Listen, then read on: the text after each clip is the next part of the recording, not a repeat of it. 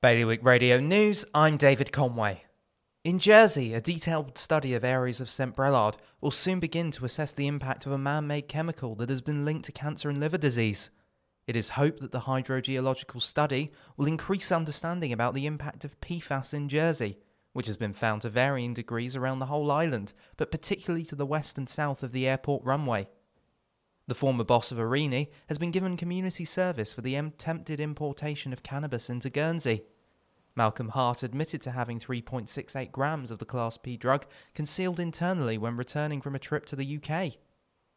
Plans to demolish a Jersey St. Brelade hotel to make way for flats have been scaled back following refusal from the planning committee. The original application for the demolition of Hotel Miramar aimed to build a four story building housing 10 two bedroom flats and two three bedroom apartments, but the plans have now been changed to build the three four bedroom homes with garage, parking, and landscaping improvements.